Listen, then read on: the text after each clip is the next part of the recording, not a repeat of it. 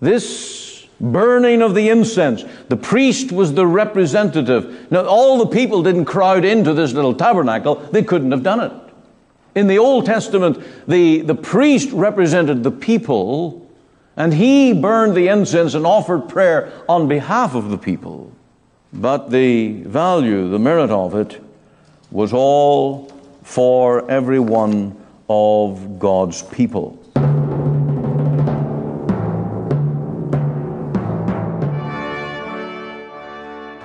Welcome to Let the Bible Speak. This is Pastor Ian Goligher. It is a joy to come again to bring you the message of the gospel. And I pray today that the Lord will minister to your heart as we turn to the furniture of the tabernacle. We are going to look at the book of Exodus again and these descriptions of the items of furniture by which the priest worshipped the Lord. We have looked at the lampstand, we have looked at the table of showbread, now we're looking at the altar of incense. This was where the priest ministered every day hot coals upon the various uh, items or perfumes that raised a sweet fragrance unto God. This is a picture of the believer's prayer, and we need to realize how pleasing and how uh, pleasant the petitions, the prayers, the communion of God's people are to the Lord. He encourages us everyone to pray. And every true Christian will have a prayer life. Now, there are many forms of prayer. There are uh, seasons of prolonged prayer. There is the ejaculatory prayer that we may offer to God as we walk along the road or drive our car, even. You may offer prayer in any situation. But every believer will call upon God. And I trust that today you'll stay tuned with us right through the program as we learn more of what it is to be a praying Christian. What are the marks? What are the essential parts of believing prayer? So stay tuned with us right through the program today, and I trust the Lord will minister to your heart. The Free Presbyterian Church, located in Cloverdale, uh, we have Sunday services, we have our uh, radio broadcast, and our sermon audio archive. You can go to the website www.cloverdalefpc.ca, and there you can uh, find these various resources. Sermons archive from each of our Sunday meetings, and we trust they will be a help to you to encourage you in your walk with the Lord. And if we can be of any personal help, feel free to let us know. Before we turn to the book of Exodus, we have Amanda Reed to sing for us How Great the Father's Love.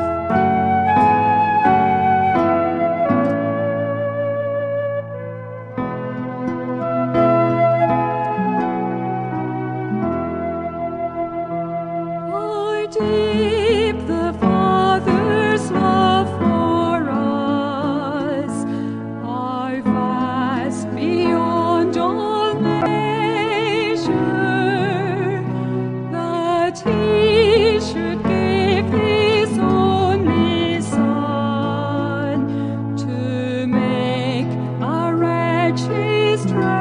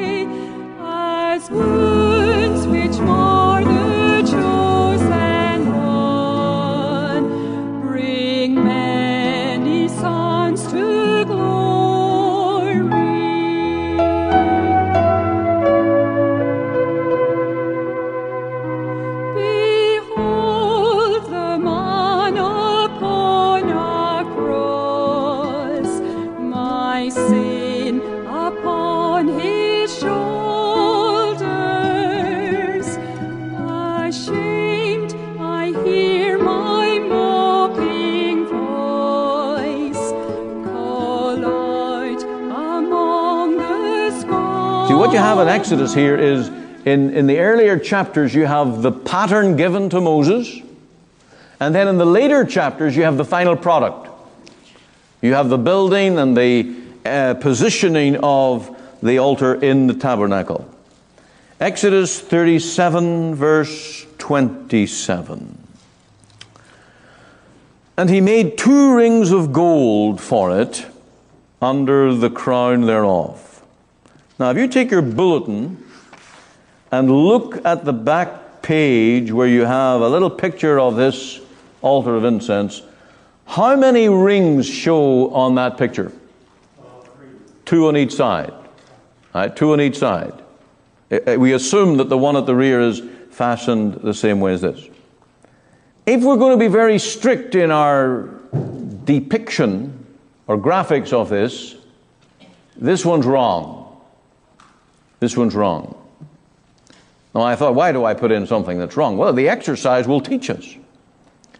You see, there were only two rings, and they were in the opposite corners.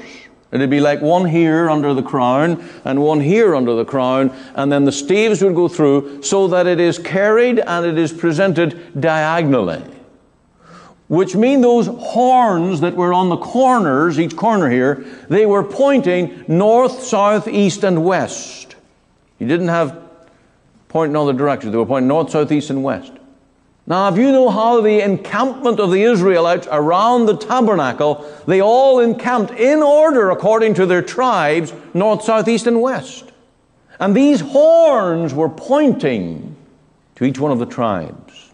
So that this burning of the incense, the priest was the representative. Now, all the people didn't crowd into this little tabernacle, they couldn't have done it.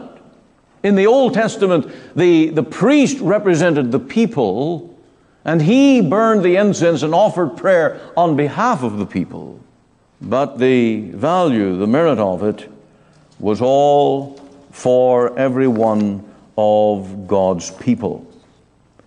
Now, coming back to the horn, chapter 30, verse 10, uh, this is very significant. These horns that were pointing in these different directions uh, because every year they were the point of atonement. And Aaron shall make an atonement upon the horns of it once in a year with the blood of the sin offering of atonements. Once in the year shall he make atonement upon it. So the blood was upon those horns to associate it with atonement. And you may read about those who, in danger, they ran into the tabernacle or the temple and they laid hold upon the horns of the altar. What were they doing? Pleading mercy. Pleading mercy. My friend, that's what prayer is. In our prayer life, there ought to be this holding to the altar, laying hold upon it, pleading mercy. And of course, the prayers of our Lord Jesus uh, that empowers our prayers with the atonement. And of course, Christ's work is efficient by his own death and by his own intercession. And of course, Isaiah tells us that he uh, laid down his life and he made intercession for the transgressors. Those two things go together. The death of our Lord and his intercession at the right hand of God, those two are imperatives to the efficiency and the power of the gospel in our lives. I'll bring that down to how you pray. First of all, are you in the right place? Are you laying hold upon these horns of the altar, pleading the mercy that comes through the very death of the Lord Jesus? And do you see here uh, that the Lord targets you as his praying child? Let's think about that. The Lord says, I know my sheep, and I'm known of them. And He knows His sheep by name. But He also prays for us by name. Isaiah tells us that our names are in the palms of our Savior's hands. And He intercedes for us. He said to Peter in his hour of temptation and trial, He said, I have prayed for thee. I've prayed for thee. Our prayer life the value we put upon it will only be as strong as our understanding that when we pray and we come in the name of the Lord Jesus, that He's praying for us. You see, when you come to pray, you feel your weakest. That's why the prayer meeting is always the lowest attended meeting of the church. People find it difficult to pray. And when you go to the prayer meeting, what does the devil say? What are you doing here? You're not worthy to be a praying Christian. You may take the name of Christian, but don't open your mouth in prayer. Who are you? And he puts the magnifying glass on all our faults and our failures and our inconsistencies and, and, and our weaknesses and makes us to feel so unworthy. And then we get the idea, well, God will never hear my praying anyway. And my praying will never go any higher than the ceiling. You see, the power of prayer, the value of prayer, is the intercessory work of the Lord Jesus. Put yourself in the mind of an Israelite. You came to the outer court, gave the priest the sacrifice, he shed the blood, he offered up the atonement, he took that blood into the tabernacle, and he took the incense and put the blood on the corners of the altar, and the incense now was rising to God. What's that priest doing? He's praying for you. Praying for you. And our Lord Jesus is praying for us. And no matter how unworthy or how much a failure you are or how weak you feel, your praying has power. Because you ask in Jesus' name. And our Lord has taught us that whatsoever we ask in His name, that our Father in heaven will give it. You've got to grasp the power, the efficacy, the worth of praying and pleading, not to one who is reluctant, but loves to hear the cries of your heart. And when you come in your weakness, and we're all weak, we have to confess it, and we come as tempted, tried individuals, what are we praying? Lord, give us strength. Give us power over sin and the flesh and the world. Lord, send your Spirit to fit, equip, and enable us to do your work. This is laying hold upon the horns of those altars for mercy. We don't come say, Lord, I thank God I'm not as other men. That's how the Pharisee prayed. But the man who thumped his chest recognized that he was a sinner. He was heard. Why? Because our Lord intercedes for sinners. You're never forgotten. The horns of the altar are pointing to you. That's a very precious truth. And when the Lord Jesus is at the right hand of the Father, He's praying for you. Now, if you can go day after day after day in a prayerless state with that reality, that's strange. You see, this is an encouragement. This should thrill our hearts. This should fill us with the desire to come to the altar and minister. This office of the priest ministering incense was one of the most coveted and desirous positions. We know of John the Baptist's father. Uh, he was in the ministry of offering incense in the, te- in the temple. It's a wonderful office. It's a great privilege. Meet with God, and we come and we pray. Now, another way to look at this value of prayer in, in Exodus 30 is the perpetuation of the incense rising. It says in verse 7 Aaron shall burn thereof sweet incense every morning, and when he dresseth the lamps, he shall burn incense upon it, and when he lighteth the lamps at even, he shall burn incense upon it. And so there was this perpetual offering, this perpetual work. The priests took shifts in this office. They were there continually, night and morning. Indeed, when the lamps were being dressed, every priest around enjoyed the aroma. And this burning of incense with hot coals was to fill the room continually with this incense meeting with God at all times of day and night, foul weather and fair, in resting and in marching, because the coals never went out on this. There was provision that this, uh, this little rim around the top of the table, when the coals were in and the incense was in, that it was able to be carried in their marchings and movement in the, in the wilderness, the incense still continuing. And in all the movements and in all the changes of our lives, this intercession of our Lord continues for us. There is never a time that we do not need the power of prayer and the value of prayer in our lives. We're in the flesh, we're in the wilderness.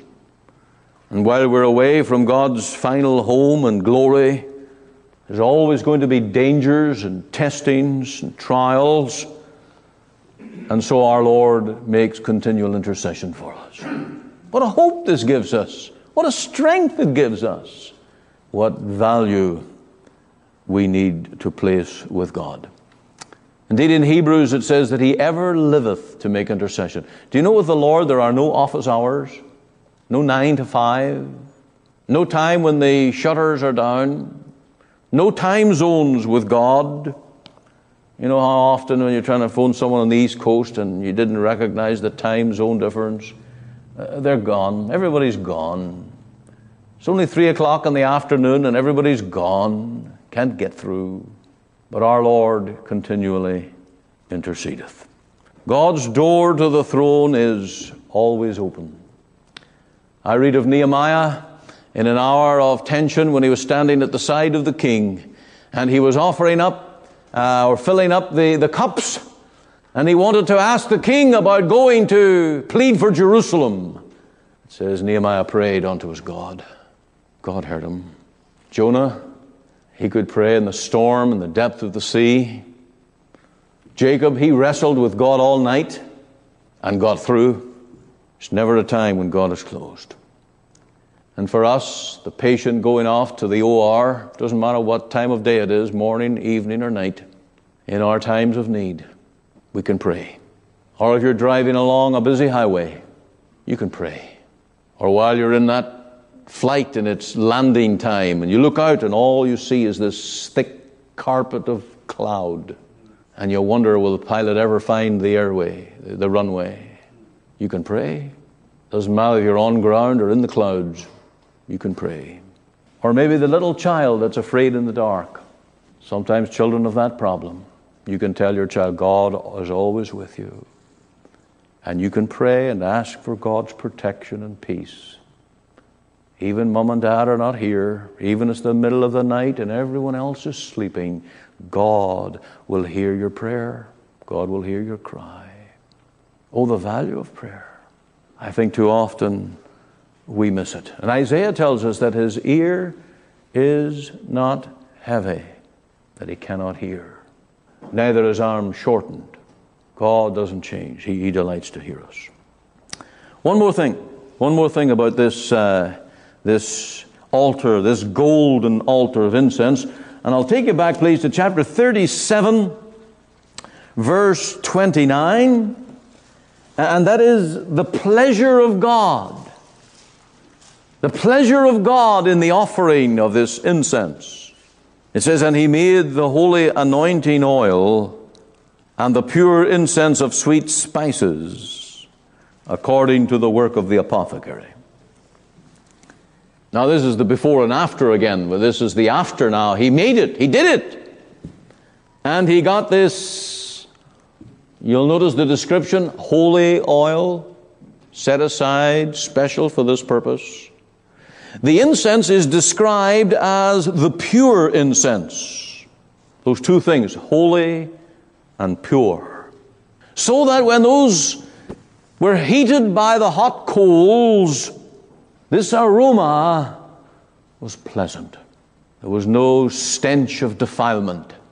There was no putrefaction of some diseased element here. It was holy oil and pure incense. That's the life of our Lord Jesus, you know. And when our Lord is interceding at the right hand of God and God looks upon his Son, what does he see? he sees purity, perfection. Now, in the book of Hebrews, much is made of this.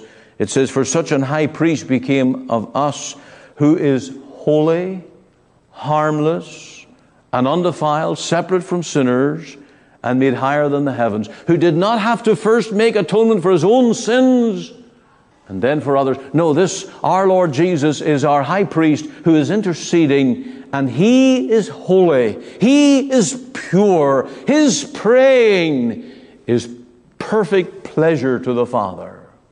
And then when we come to pray and we pray in Jesus' name through the intercessory work of our Lord, it brings pleasure to the Father. His life is sweet. And you can rest on that. Ask in my name. That's what Jesus said. Let me tell you, the God who has saved your soul, the God who has redeemed you by the blood of his Son, will take pleasure when you're on your knees in prayer. Or when you're bowed at the kitchen table in prayer, or at your bedside, or in your bed, or wherever you pray, have you asked in Jesus' name, that prayer is acceptable to God. You see, we've got to learn these things because if we don't understand the pleasure that comes to God from the heart of a redeemed sinner and how he delights in the cries and the prayers of his children, the very voice of his children, we will not value prayer as we ought. This is a most holy and a most important part of living the Christian life. Wednesday evenings, right through this new year, we've been looking at a number of the kings. And when you read about King Uzziah, he is the impatient king, and he ran into the tabernacle. He wasn't a priest, he was the king, and he ran into the tabernacle. And because there was no priest immediately available, he took incense. And he was going to fulfill this office. And the prophet Zechariah well, he uh, had taught him not to do this. And another priest called Azariah, he withstood him to the face and said, Uzziah, don't do this. But he insisted. And Uzziah, right there in the presence of God, became leprous. That white leprosy just sprung up on the brow of his head because he had sought to come without a priest. He wanted to come directly. He was a king, but he was not a priest. And he was a leper till the day of his death. The lesson is that you and I need the praying priestly work of the Lord Jesus. And while we are now, as Christians, New Testament priests, and we can come right into the presence of God, but we must use the name of the Lord Jesus.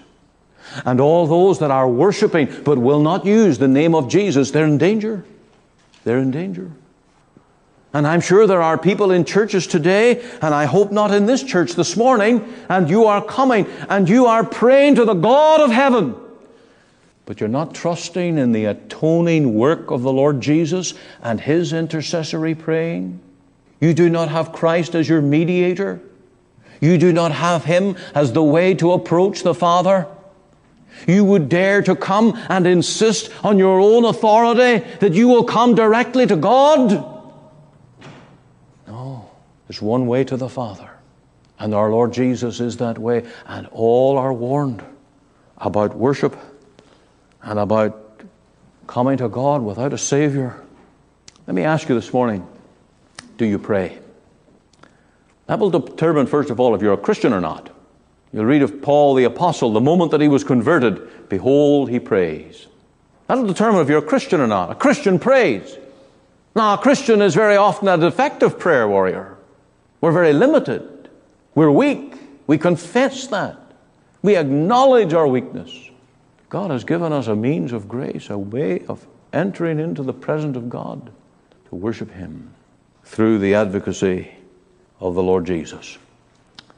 We come by the blood of atonement. We come through the finished work of the cross. And maybe there is someone here today and you're not saved, you're not a Christian. And you're wondering, what is all this emphasis upon the name, the person, the work of the Lord Jesus? Well, it's the difference between approaching God acceptably and being totally rejected. And you need the Lord Jesus as your advocate, your Savior. He's the way to the Father. He said in John 14, 6, I am the way, the truth, and the life. No man cometh to the Father but by me. That's why God sent His Son. That's why God has given us to believe on Him and to pray through Him, plead His grace. May the Lord lead you to be a worshiper through the name of the Lord Jesus.